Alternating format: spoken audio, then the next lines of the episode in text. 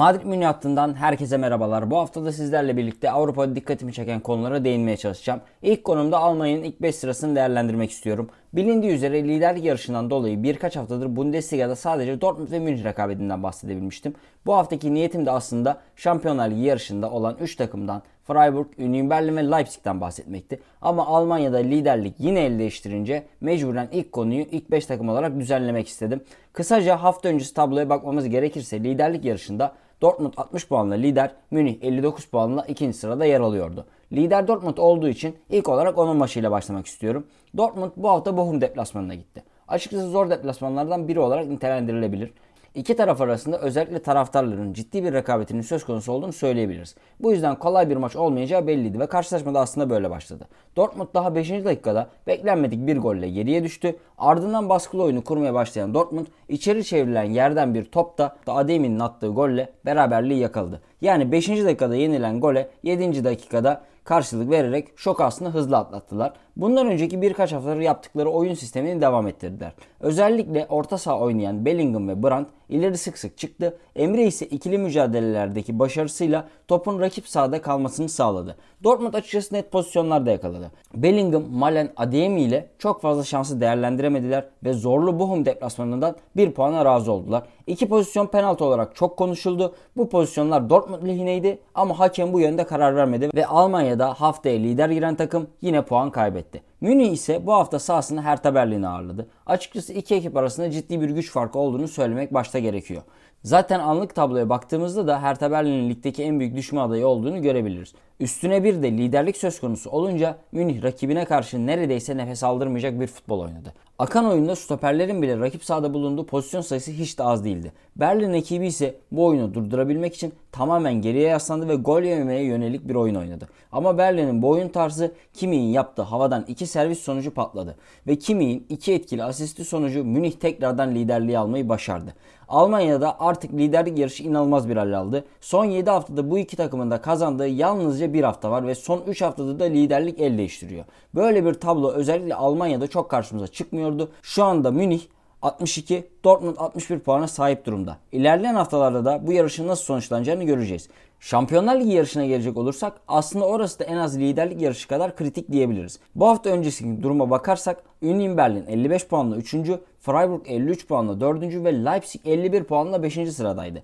Union Berlin sahasında Leverkusen'i ağırladı. Bence ilk 5'te bulunan takımlar içinde en zor rakiple maç yapan takım Union Berlin'di. Çünkü Leverkusen ligin en formda ekiplerinden biri. 8 maçtır yenilmiyorlar. Ayrıca Avrupa Ligi yarışındaki iddialarından vazgeçmek de istemiyorlar.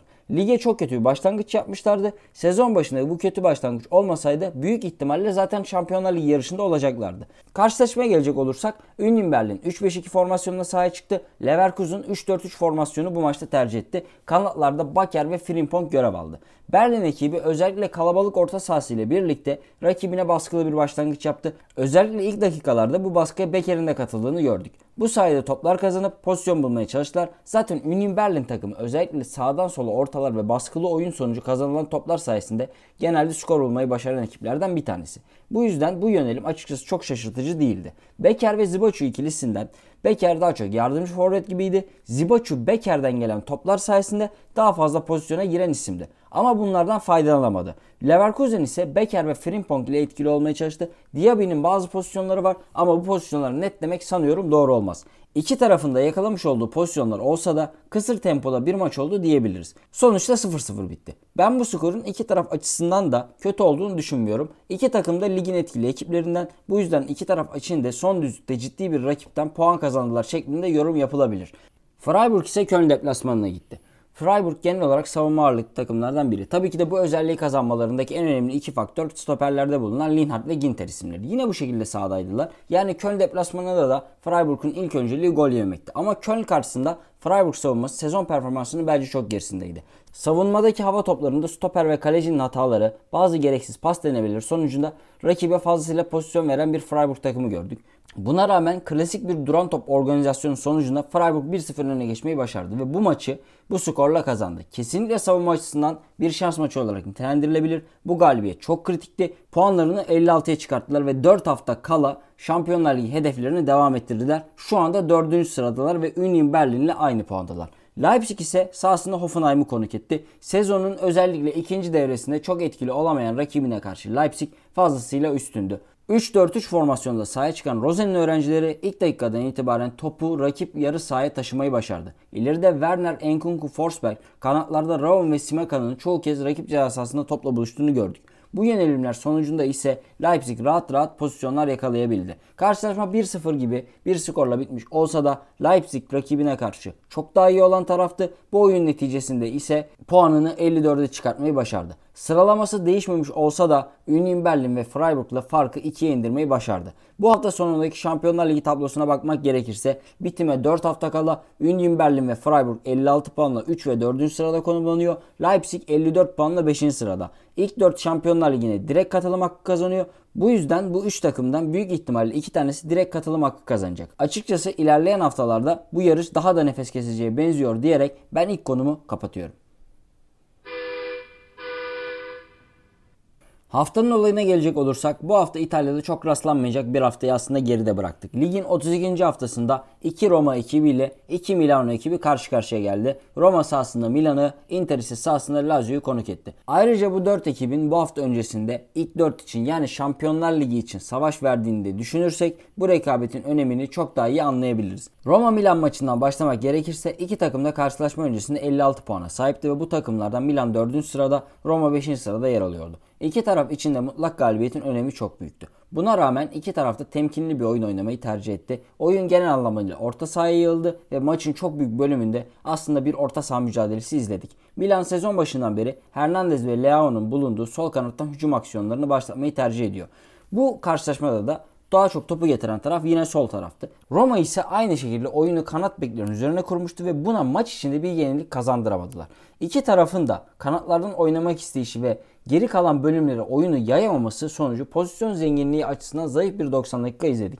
Uzatma dakikalarında Zeki'nin kazandığı topu Abraham'a ulaştırması sonucu Roma öne geçmeyi başardı. Ama yalnızca 2 dakika sonra Milan sol kanattan sağ kanada yapılan orta sonucu beraberliği yakalamayı başardı. İki tarafında iyi bir maç çıkarttığını söylemek bence doğru olmaz. Maçta kaleyi bulan iki şut var. Bu iki şut da uzatma dakikalarında geldi ve ikisi de gol oldu. Özellikle sezonun en kritik maçlarından birinde iki ekip de rakip savunmayı aşmakta çok zorlanarak puanlarını yalnızca 57'ye yükseltebildiler. Ertesi gün ise Inter sahasında Lazio konuk etti. Inter açıkçası diğer ekiplere göre Şampiyonlar Ligi yarışındaki en dezavantajlı takım olarak nitelendirilebilir. Ama bir önceki gün Roma'dan beraberlik çıkması Inter'in umutlarını biraz daha arttırdı. Karşılaşma öncesinde Inter 54, Lazio ise 61 puana sahipti. Gerçekten ev sahibi mücadeleye fazlasıyla etkili bir başlangıç yaptı. İlk dakikadan itibaren açıkçası top hakimiyetini vermeyen bir Inter takımı izledik. Alışılagelmiş üçlü savunma sistemleriyle birlikte sağ ve sol stoperin zaman zaman hücuma katılması, kanat beklerin rakip cihazasında yaptığı sık ortalar sonucu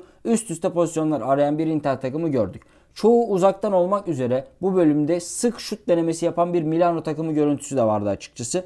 Golü de daha çok arayan takım Inter'de maç başından beri. Ama savunmadan çıkarken yapılan bir pas hatası sonucu Lazio ilk golü bulmayı başardı. Baskılı başladığım bir mücadelede özellikle Lazio karşı gol yemek takımı olumsuz etkileyebilir. Ama açıkçası Inter kesinlikle temposunu hiç bozmadan yine aynı oyunu oynamaya devam etti. Üst üste pozisyonlarda gelmeye başladı. 77'de Lukaku'nun Martinez'e yaptığı asist sonucu öne geçmeyi başardılar. Bu mücadele Lazio için sezonun kötü maçlarından biri olarak nitelendirilebilir. Martinez'in golünden sonra 77 dakikalık dirençten neredeyse kırıldı ve ard arda yenilen goller sonucu Lazio Inter'e 3-1 mağlup oldu. Maç sonu tabloya gelecek olursak artık durum eskisinden daha karışık bir hal aldı diyebiliriz. Yaşanan puan kayıpları sonucunda artık Şampiyonlar Ligi yarışında 6 takım var. Bu 6 takım içinden ise eğer büyük bir sürpriz olmazsa yalnızca 3'ü direkt katılım sağlayacak. Sırasıyla ekipleri ve puanlarını söylemek gerekirse o da şu şekilde.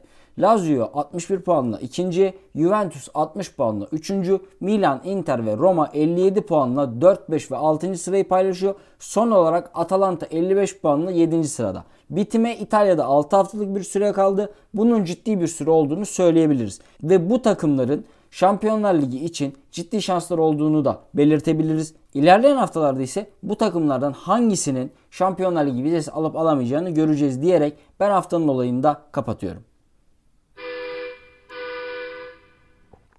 Son konumda ise İspanya Ligi ekiplerinden Rayo Vallecano'ya değinmek istiyorum. Vallecano mütevazi kadrosuyla sezonu hiç de fena başlangıç yapmamış La Liga ekiplerinden biriydi. Sezonun ilk 8 maçında 4 mağlubiyet almış olsalar da bu dönemi hemen atlatmayı başardılar. Hatta bu kötü grafik üstüne 7 maçta yenilmemeyi başararak 6. sıradaki takımla farkı 2'ye indirdiler.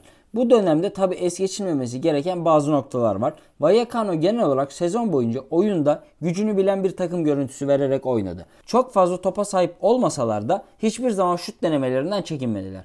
Güçlü bireysel yetenekleri olmasa da takım olarak baskıdan ödün vermediler. Her zaman istekli oluşları sonucu ligde 19 haftalık periyotta 7. sırada yer alarak bitirmeyi başardılar. Gidişat Avrupa mücadelesi halindeyken işler bir anda tamamen tersine döndü. Bu zamana kadar oyunu genel olarak orta saha mücadelesi haline getirmeyi başaran Vallecano yavaş yavaş oyunu kendi yarı sahasına kabullenmeye başladı. Gitgide ileri çıkmakta zorlanan İspanyol ekip sezonun ikinci bölümünde iyice bir kontra takımı haline geldi. Açıkçası sezonun ilk bölümünde de çok fazla uzaktan şut çeken ekiplerden biriydi. Yani ilk devrede de çok fazla rakip aslında topla buluşamıyorlardı. Ama özellikle ikinci yarı fikstüründe uzaktan şutların mesafesi de değişti. Üstüne santraforlarında fark yaratan performansları gelmeyince oyun tamamen sağ kanat Palozon üzerine olmaya başladı. Ve Vallecano bu durum sonucunda ikinci devrede hiç beklenmedik bir tablo ile karşılaştı. İkinci yarıda çıkılan şu ana kadarki 13 maçta ekip yalnızca 3 galibiyet alarak beklenilen Avrupa vizesi şansını zora soktu. İşin asıl garip tarafı ise